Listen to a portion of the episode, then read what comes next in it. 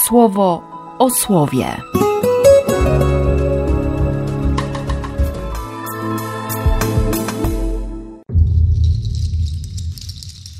13 lutego, sobota. Z Księgi Rodzaju. Kiedy usłyszeli głos Pana, Boga, przechadzającego się późnym popołudniem po ogrodzie, schowali się oboje, Adam i jego kobieta, przed obliczem Pana, Boga, wśród drzew ogrodu. Pan, Bóg, zawołał na Adama, pytając: Adamie, gdzie jesteś? Odpowiedział mu: Usłyszałem Twój głos, gdy przechadzałeś się po ogrodzie i przestraszyłem się, bo jestem nagi. Dlatego ukryłem się. Zapytał go: Kto cię uświadomił, że jesteś nagi? Czy ty może zjadłeś z drzewa, co do którego dałem ci nakaz, abyś tylko z niego nie jadł? Adam odpowiedział: To ta kobieta, którą postawiłeś przy mnie, dała mi z tego drzewa. No i zjadłem. Pan Bóg zapytał kobiety: Dlaczego to zrobiłaś? Kobieta odpowiedziała: To wąż mnie omamił i zjadłam. Wtedy Pan Bóg powiedział do węża: Ponieważ to zrobiłeś, ze wszystkich bydląt i ze wszystkich dzikich zwierząt ty będziesz przeklęty. Na swych piersiach i brzuchu będziesz się czołgał, i ziemię jadł będziesz przez wszystkie dni swojego życia wprowadzam nieprzyjaźń między tobą i niewiastą, między twoim potomstwem i potomstwem jej. Ono czyhać będzie na twoją głowę, a ty czyhać będziesz na jego piętę. A o kobiecie powiedział: Rozmnożę twoje cierpienia i jęki. W bólach będziesz rodzić dzieci. Przy mężu będziesz szukać schronienia, a on będzie miał nad tobą pieczę. Adamowi natomiast rzekł: Ponieważ posłuchałeś słów swojej żony i zjadłeś z tego drzewa, co do którego dałem ci nakaz, abyś tylko z niego nie jadł, ziemia okaże się przeklęta dla twoich prac. W udręczeniu będziesz jadł z niej przez wszystkie dni swojego życia. Będzie ci rodzić ciernie i kolczaste chwasty, a przecież z pól będziesz musiał spożywać strawę pocie czoła swego będziesz jadł swój chleb, dopóki nie wrócisz do ziemi, z której zostałeś wzięty. Ziemią bowiem jesteś i do ziemi odejdziesz. Adam nadał swej żonie imię Życie, bo ona stała się matką wszystkich żyjących. Pan, Bóg, sporządził Adamowi i jego żonie hitony ze skór i tak ich przyodział. Bóg powiedział: Oto Adam stał się jak jeden z nas, także rozpoznaje, co dobre i co złe. Oby teraz nie wyciągnął swej ręki i nie wziął owocu z drzewa życia, i oby nie spożył go, bo żyłby na wieki. I odesłał go Pan, Bóg, z tego ogrodu rozkoszy, żeby uprawiał ziemię, z której został wzięty. Wyrzucił Adama i osiedlił go poza tym ogrodem rozkoszy. Postawił tam cheruby i płonący miecz, odwrócony tak, by strzegł dojścia do drzewa życia. Z Ewangelii według świętego Marka. W tamtych dniach, kiedy znowu było wielu ludzi i nie mieli co jeść, przywołał uczniów i rzekł im – Żal mi tych ludzi, bo już trzy dni przy mnie trwają i nie mają co jeść. Jeśli głodnych ich odprawię do ich domów, osłabną w drodze. Niektórzy z nich przyszli z daleka. Na to mu jego uczniowie powiedzieli: Jak tu na pustkowiu może ich ktoś chlebem nakarmić? Zapytał ich: Ile macie chlebów? Odpowiedzieli: Siedem. Nakazał ludziom rozłożyć się na ziemi Potem wziął siedem chlebów i odmówiwszy dziękczynienie, połamał i dawał swoim uczniom, aby rozdawali. Rozdali ludziom. Mieli jeszcze parę rybek, odmówiwszy nad nimi błogosławieństwo, i te kazał podawać. Spożyli i najedli się. Zbywających kawałków zabrano siedem koszy, a było ich cztery tysiące. Potem odprawił ich Zaraz potem wszedł ze swoimi uczniami do łodzi i przybył w okolice Dalmanuty. Z jednej strony przepiękne i bogate jest to tłumaczenie z Septuaginty, z drugiej strony cała ta scena jest równocześnie przerażająca, jak i fascynująca. Kluczowy jest ten ósmy werset, którego ani wczoraj, ani dzisiaj w liturgii nie usłyszeliśmy.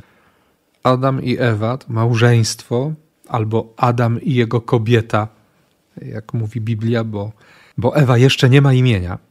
Na razie jest tylko w tym zachwycie Adama, jako kość z jego kości i ciało z jego ciała. I nazywa się kobietą. Na razie oboje słyszą głos Boga. Biblia Tysiąclecia przetłumaczy, słyszą kroki Pana Boga. Jest późne popołudnie, wieje zefirek, no i chciałoby się po prostu iść na spacer. Prawdopodobnie mieli taki zwyczaj. Ale, ale oni się chowają za drzewa. Bóg doskonale wie, gdzie jest Adam, ale to pytanie, gdzie jesteś, stawia po to, żeby sprowokować człowieka do dialogu. Bo ani Adam, ani Ewa po prostu by się nie odezwali. Wywołany trochę do tablicy, Adam musi odpowiedzieć: Usłyszałem i przestraszyłem się. A przestraszyłem się, bo jestem nagi. A skoro jestem nagi, to się ukryłem. Ciąg przyczynowo-skutkowy. Wszystko wydaje się logiczne, a jednak Bóg pyta: A kto cię uświadomił? Kto ci to powiedział? Kto cię nawrócił? Kto ci tak zmienił myślenie, że zacząłeś się wstydzić tego, co jest dobre i piękne? Kto ci zmienił myślenie, że straciłeś zaufanie, że zlekceważyłeś to, co powiedziałem? Zlekceważyłeś słowo wypowiedziane z miłości. Słowo, w którym powiedziałem, że Cię kocham. I to jest dopiero logiczny ciąg. Bo później zaczyna się to zrzucanie winy. To ta kobieta. No i zjadłem. To wąż mnie omamił. I zjadłam. Ale i tak, w tej tragicznej sytuacji Bóg ogłasza dobrą nowinę. Ten fragment jest nazywany protoewangelią. Dla mnie osobiście, bo nie chciałbym teraz wchodzić w egzegezę tego tekstu tak bardzo głęboko, bo w ogóle by czasu na nic nie starczyło, ale wiem, że to słowo dzisiaj przede wszystkim chce mnie uwolnić od lęku, od tego chowania się za drzewami. Przeciwnie, to słowo dodaje mi odwagi, by przychodzić pod zupełnie inne drzewo. To wyschnięte, z ludzkiego punktu widzenia bezsensowne drzewo krzyża. Drzewo, które jest tronem, drzewo, które zakwitło i wydało najpiękniejszy owoc. Podejść z odwagą, żeby przekonać się, że Chrystus naprawdę niszczy dzieła diabła. Żeby przekonać się, że, jak mówi Kościół, szatan, który na drzewie zwyciężył, na drzewie również został pokonany. To jest nadzieja, która naprawdę daje życie. To jest nadzieja, którą usłyszeli i którą przyjęli Adam i jego kobieta. I jeszcze ten fantastyczny dwudziesty werset. Adam nadał swej żonie imię życie. W oryginale hebrajskim Tory jest faktycznie imię Ewa, ale Żydzi, którzy tłumaczyli Torę hebrajską na język grecki, posłużyli się w tłumaczeniu słówkiem Zoe, życie. I dlatego w Biblii pierwszego kościoła mamy właśnie takie imię tej pierwszej kobiety. Jest życiem. Ile tutaj pod skórą tego tekstu jest nadziei. Jest tego pragnienia, które, które się może pojawić tylko z natchnienia Bożego. Doświadczasz całego okrucieństwa grzechu. Otwierają ci się oczy i masz obraz totalnej beznadziei.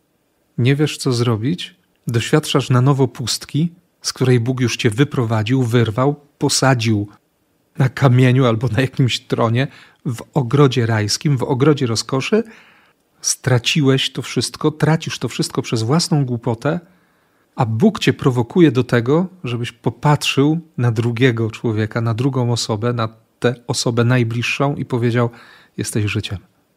Wcale nie dlatego, że, że skoro straciłem Boga, to będę szukał życia gdziekolwiek indziej, bo, bo śmierć tylko znajdę. ale dlatego, że Bóg się nie wyrzekł miłości. Mnie to powala, bo po raz kolejny od wczoraj zdaję sobie bardzo mocno sprawę, przeraźliwie mocno, że kompletnie na to nie zasługuję. No i jeszcze to błogosławieństwo, którym jest odesłanie z ogrodu rozkoszy. Oby teraz nie wyciągnął swej ręki i nie wziął owocu z drzewa życia, i oby nie spożył go, bo żyłby na wieki. Żeby się grzech, żeby się brak zaufania, żeby się ten chory dystans w tym wypadku nie uprawomocnił na wieczność. Bo chociaż wszyscy dziedziczymy te skutki grzechu, tamtej rozmowy, tamtej decyzji, tamtej podejrzliwości, to wieczność rysuje się w zdecydowanie innych barwach, bo jest inne drzewo, bo jest szansa być nowym stworzeniem. I pomyślałem sobie, że ta cała wędrówka do Tyru, potem przez Sydon, aż w głębie Dekapolu, jest z jednej strony konieczna po to, by poganom ogłosić Ewangelię, a z drugiej strony to jest po prostu katecheza dla apostołów. Dla tych, którzy mają to swoje myślenie, mają swoją tradycję, a Jezus łamie schematy. Jezus przekracza granice i rozdaje błogosławieństwo tam, gdzie, gdzie według znających się na rzeczy błogosławieństwa nie ma co szukać. Najpierw ta specyficzna rozmowa z kobietą w okolicach Tyru, później namaszczenie łaską Ducha Świętego człowieka, który nie tylko był głuchy, ale też miał trudności z mówieniem. Mijają kolejne dni i znów ta normalna, zwyczajna troska Jezusa. Nie mają co jeść. Trzy dni są przy mnie.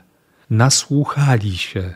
Wypełniłem ich uszy, wypełniłem ich serca, ale żołądki są puste. A że niektórzy przyszli z daleka, to nie chcę ich mieć na sumieniu, tak? No ale pustkowie jest. Jezus nie pyta o to, czy wystarczy.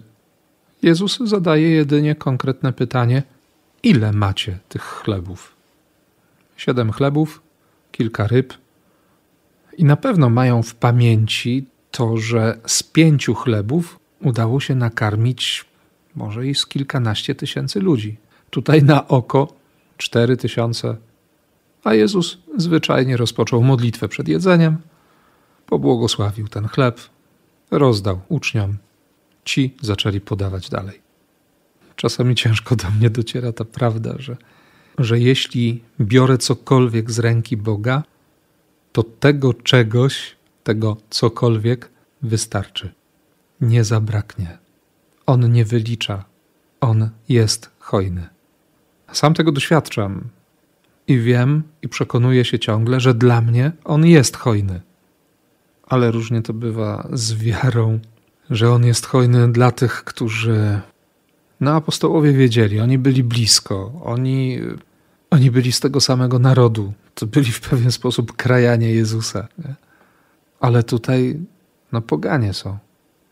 Uwierzyć, że w Chrystusie nie ma już poganina czy Żyda, Greka, wierzącego, niewierzącego, wolnego, niewolnika. Nie dlatego, że się wszystko wymieszało, nastąpiła totalna unifikacja i, i nie wiadomo kto kim jest.